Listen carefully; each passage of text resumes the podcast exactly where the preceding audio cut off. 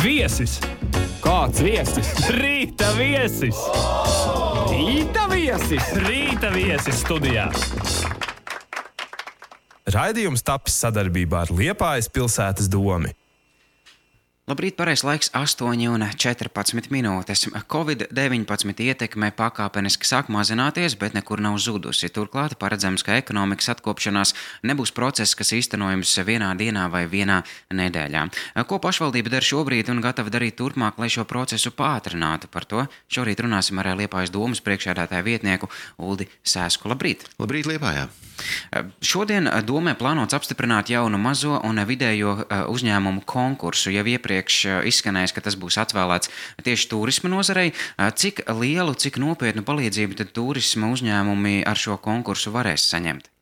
Jā, ekonomikas atkopšanās tas šobrīd skan ar vien biežāk šis teikums, un, un ļoti svarīgi, lai Liepājā, kur ir turisms arī ir diezgan jaudīga nozara, jāsaka, gan jauna bijušai tādai militārai un slēgtai pilsētai, un, un tā attīstība notiek ik gadus uzbūvēt kādas jaunas viesnīcas un kafejnīcas un restorānus, bet šobrīd šai nozarei ir ļoti grūti laiki. Vēl esot šonadēļ Rīgā, redzēju, kā arī Rīgā viesnīcas slēgtas un, un restorāni slēgti virkni un tā.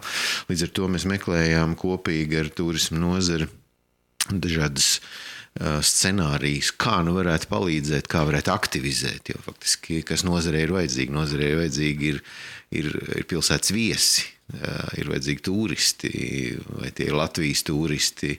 Nu, galvenokārt, kā Lietuvā, Rīga, lielākā pilsēta, tad tur viņu visvairāk, bet te pašā laikā arī turisti no Lietuvas ir svarīgi, jo faktiski viņi ir tieši no ārvalstu turistiem, ir tie, kur visbiežāk apmeklē Liepāju un, un skaitliski lielā skaitā.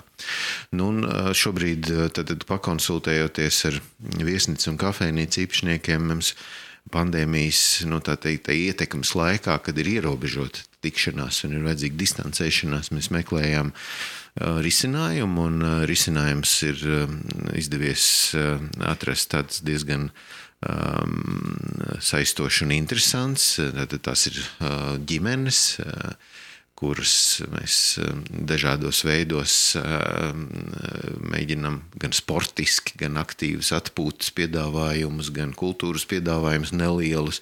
Nu, kā piemēram, nu, viena ģimene no Rīgas vai no Klaipēdas, divi lieli, divi vai trīs mazi dodas uz Liepāju. Viņiem tiek organizēti orientēšanās, skriešanas sacensības, tā kā, tā kā ģimenes ietvaros, vai ne? Varbūt arī, ja mazi bērni, tad pludmalē rāpošanas sacensības, vai nu, kādas tenisa, vai badmintona, vai, vai, vai, vai beach tenisa sacensības. Un, un vakarā, teiksim, ir laika mūzika koncerts ezerā ar laivām, kur viena ģimene var ietilpt vienā laivā vai ūdens ritenī.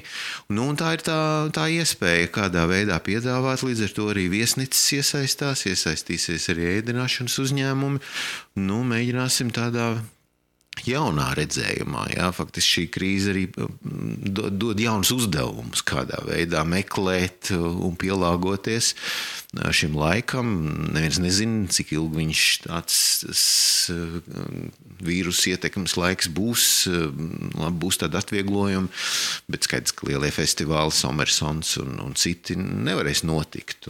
Tad līdz ar to tādi ģimeniski nelieli uh, pasākumi. Uh, apvienojot aktīvu atpūtu ar kultūru un, un sportu. Tas ir tas virziens, kur eh, šodien domas sēdē plānots pieņemt eh, jaunu nolikumu, kad uzņēmēji var pieteikties um, arī tādam līdzfinansējumam um, projektu apjoms no 2500 līdz 15000, ja tie ir vairāki teikt, nedēļas nogaļu pasākumi, kur tiek organizēti.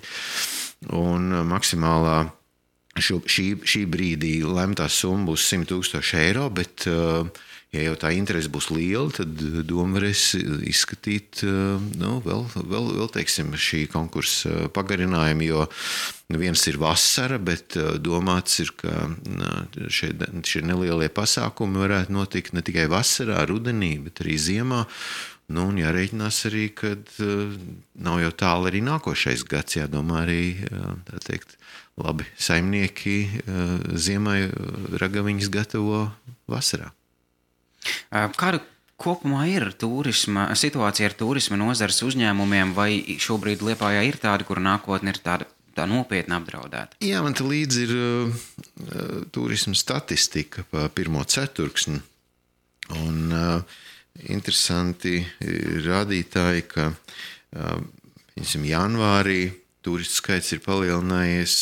Uh, no 4800 līdz 6000 turistiem. Ja? Tas ir nu, nopietns pieaugums. Arī februārī ir pieaugums, varbūt ne tik liels tajā pašā laikā, kad sākās pandēmija. Martā ir kritums par 50%. Teiksim, Šobrīd gan jāsaka, ir arī uh, tādas viesnīcas, kurās nav klientu, bet ir tādas arī, kurās ir īpaši ārpus liepājas, viesmājas, jūras krastā, viņas ir piepildītas arī pandēmijas laikā. Tā kā šai nozarē ir, ir ļoti dažāda tā situācija.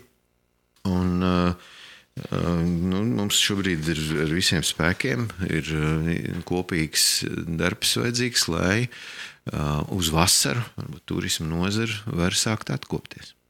Par šo statistiku mazliet plašāk runājot, vai tā situācija joprojām ir tāda, ka biežākie viesi ir lietuvieši? Ja mēs tā rēķinām no ārvalstu viesiem, jā, lietuvieši, mūsu kaimiņi, Lietuva šeit pat blakus, neapšaubām, ka viņi ir visvairāk. Bet te pašā laikā mums ir daudz viesu no uh, Krievijas, mums ir daudz viesu no Vācijas, Igaunijas, arī Baltkrievija, un arī poļi ar vien vairāk uh, ierodas Latvijā, uh, Liepājas pusē, bet lietuvieši uh, nu, pa kārtu. Uh, ir, ir vairāk. Tad, tad ja, ja top 10 valsts, tad vēl bez polijas nāk klāt arī Francija, Dānija, Nīderlande, arī Ukraina un Lielbritānija. Nav nu, skaitlis, gan tie, teiksim, nav lieli skaitļi, bet Vācijas skaits konkurē ar, ar Krieviju. Nu, Lietuvieši ir absolūti līderi. Jā. Nu, šeit pat ir mm, netālu palanga. Autoceļš ir sakārtots, viegli ērti atbraukt, un Lietuvieši ir bieži viesi gan pludmalē, gan kultūras un sporta pasākumos. Un tas, nu, tas ir tādā nelielu valstu starpā. Tā ir tāda turistu apmaiņa. Protams, Latvieši brauc arī uz Lietuvu. Un, es, es, es paredzu, ka lietuviešu būs daudz šajā gadā vasarā. Latvieši un lietuvieši ļoti koleģiāli šajā situācijā izturas pret, viens pret otru. Jā, es domāju, ka tas, ka Baltijas valsts ir atvērušas savas iekšējās robežas, arī Somija ar interesi vēro un grib pievienoties šī Baltijas valsts aliansei, un Baltijas valsts arī ir parādījušas Eiropā kā ļoti organizētas un disciplinētas. Un uh, arī šī uh, vīrusu ietekme salīdzinoši Baltijas valstīs ir mazāka nekā citās Eiropas Savienības lielajās valstīs. Un es domāju, ka tas ir arī lielā mērā Latvijā uh, likumsakarīgi. Latvijā nav pārapdzīvotības tādas, kā tas ir mm, Vācijā vai, vai Francijā vai Itālijā, un tas mūs arī pasargā. Vēl par šo statistiku runājot, vai ir arī skaidrs, vai pieauga tas, cik ilgi viesi paliek pie mums? Jā, pavadīto nakšu skaits viesnīcās, tas ir viens no rakstura lielumiem. Ja kādreiz tā bija varbūt viena nakts, pusotra, tad, tad šis skaitlis tā pakāpeniski aug. Un uh, Liepā jau var sākt salīdzināties ar, ar citām uh, pilsētām, jo nu, te jau Te jau divas naktis jau ir tas, tas rādītājs, kas tā pakāpeniski aug. Ja, jo nu, sākotnēji varbūt uh, turismu nu, piedāvājums nebija tik plašs liepā. Ja. Nu, tad uh, turists atbrauc sestdienas vakarā, uh, bauda kādu kultūras vai sporta pasākumu. Uh, norisi un, un dodas uh, atpakaļ uz savu māju vietu. Tad tagad jau uh, divas un trīs dienas, un uh, tas jau ir jau tāds jau standarts, un, un vasarā ir vērojams arī tā, kad turisti ierodās arī uz, uz, uz nedēļu. Un ir arī tādi ārvalstu turisti, kur ir ilgāk arī uzturas liepājā. Un tas jau lielā mērā ir atkarīgs arī ko mums dieviņš dos, kāds būs laika apstākļi. Runājot par kultūras institūcijām vai to, ko tad pilsēta spēja piedāvāt, kas ir tas lielākais mūsu pluss, protams, atskaitot tradicionālo pludmali, vai ir arī skaidrs, kuras ir tās mm, kultūras institūcijas, kas tad visvairāk pievelk turistus?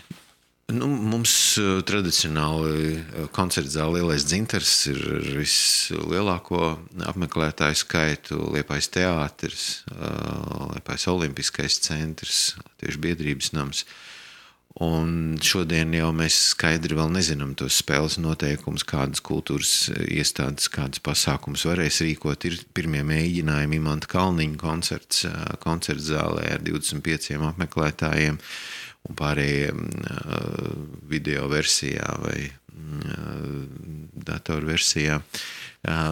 Bet šobrīd vēl nu, daudz tās, tās, tās neskaidrības, kādas pasākumus varēs rīkot. Un, Man liekas, ka tas ir pareizi, ka šo, šajā gadā nu, mēs neuzņemamies eh, kaut kādu pārmērīgu risku rīkojot, piemēram, tāds festivāls kā Somersons, kur ir 10 vai 20 tūkstoši cilvēku koncentrācija vienu vietu, un tas tiešām ir um, diezgan riskanti pie šāda vīrusu izplatības, kā tas ir noticis Eiropā, un vēl tieši Itālijā um, lielajos pasākumos, lielajos futbola pasākumos um, šis vīrus um, izplatījās, un mēs visi dzirdējām, kādas no tā visas sekas bija.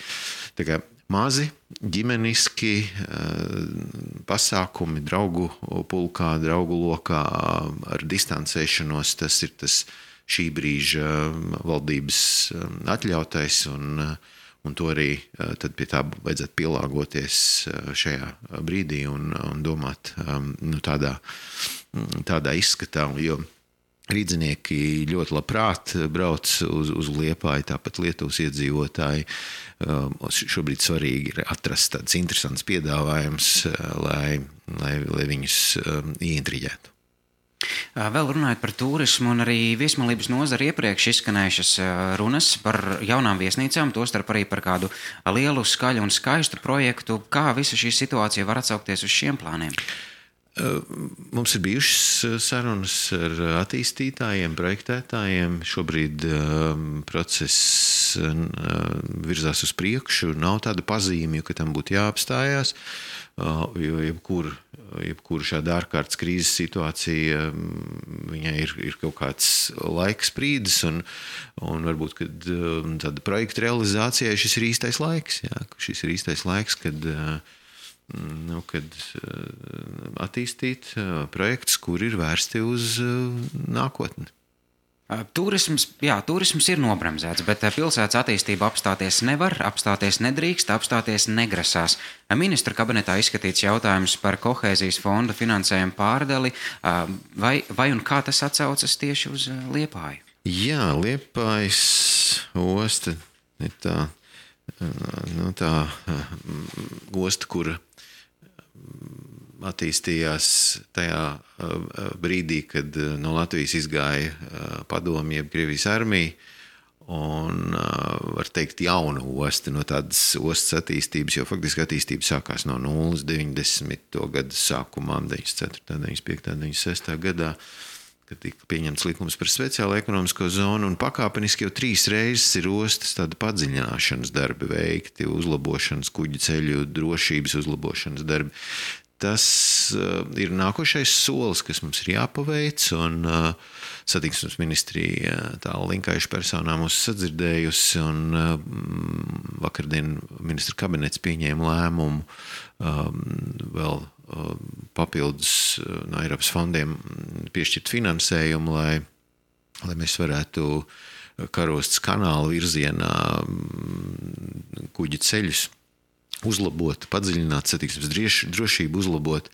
Un tie ir, tie, tie ir ļoti svarīgi darbi, lai varētu strādāt pastāvīgi ar Panamakas kuģiem, ar lielajiem kuģiem, tādiem kuģiem, kur ir tik lieli kā divi futbola laukumi, kur, kur tiek uh, krauti graudi un, un citas uh, kravas. Uh, un, un šī attīstība ir svarīga, lai viņi neapstātos, lai, lai viņi iet uz priekšu, jo tieši arī karostas kanāls mums ir jāuzlabo. Uh, tur ir vairāki uzņēmumi, kuru arī krīzes laikā, kuru rezultāti uzrāda diezgan pozitīvas tendences. Kravu apjomi pat ir palielinājušies atsevišķos sektoros. Karostas kanālā strādā tādi uzņēmumi, kuri pārkrauj cementu, kurš tiek ražots brocēnos Karostas kanālā tiek pārkrauts arī šķidrās kravas, lauksaimniecības produkcija, koku materiāli. Un šai, šai kanālā mums ir nedaudz attīrīšanas darbi jāpaveic, padziļināšanas darbi, tā lai kuģi satiksme varētu nu, būt ērtāk, drošāk un veiksmīgāk. Izskanējis arī, izskanējis arī ka tramvaji, tramvaju sakarā šis finansējums varētu tikt lietots. Jā, nu, šajā brīdī mēs jau tramvaju modernizācijas vai tramvaju līniju rekonstrukcijas sakarā esam paveikuši lielāko darba daļu, vairāk kā 80% tramvaju slieži ir nomainīts no, no vecajām padomu sliedēm, kuras līk šķības greizes un faktiski tramvaju satiksme bija um, uh, ierobežota ātrumā un, un, un kvalitātē. Um, un, nu, un šobrīd šeit pat blakus pie Liepājas universitātes um, tur diezgan tāds pagaršs posms, kas ir jārekonstruē un jāmaina sliedes. Tāpat ir vēl, vēl daži nelieli posmi. Nu, un pats svarīgākais pēc šo sliežu nomaiņas ir uzsākt pasažieru pārvadājumus ar kvalitatīviem zemās grīdas tramvajiem, kur var iekāpt arī veci ļaudis un bērni un māmiņas ar ratiņiem iebraukt. Tā kā eh, tramvajs kā ekoloģiski kvalitatīvs, bez izmešiem. Tas transporta veids, ko arī Eiropas Savienība atbalsta, tāpat tika atbalstīts gan Daugopils, gan Liepājas tramvaju attīstības plāns. Nu, mums būs uh, iespēja, ja, ja viss tā labi saliksies, tad jau šajā gadā mēs redzēsim Liepā arī jaunos tramvajus. Izskanēs, ka tas varētu būt jau rudenī, tā ir tiesa. Tā, tā, tā ir tiesa, bet nu, šie ir īpaši Liepā ir ražot tramvaju, ir ražošanas process. Viņas ražo nevis Latvijā, bet, bet ārvalstīs. Pa ceļam vēl ir dažādi šie izaicinājumi. Un, tas, kad līgumi ir noslēgti, tramvaja ražošanas procesā, tas, tas tiešām tā ir. Bet es tomēr uh, varbūt tādu konkrētu datumu vēl nenosaukšu, lai nebūtu tā, kad, kad, kad kaut kas tur tīri datumos pārceļās. Bet um, es domāju, ka šogad mēs redzēsim tramvaju slēpējā. Par to, protams, liels, liels prieks. Turpināsim sekot līdzi arī aktualitātēm šajā, šajā jautājumā un atgādinu visiem klausītājiem, runājot par turismu, ka arī mēs varam pielikt savu roku situācijas uzlabošanā. Pareizais laiks 8,32 minūtes. Šorīt ar mani studijā bija Liepājas domas priekšsēdētāja vietnieks Uldis Sasks. Liels jums paldies par sarunu! Jā, paldies par sarunu! Jauka diena, saulaina diena! paldies jums tāpat! Rietumu radio!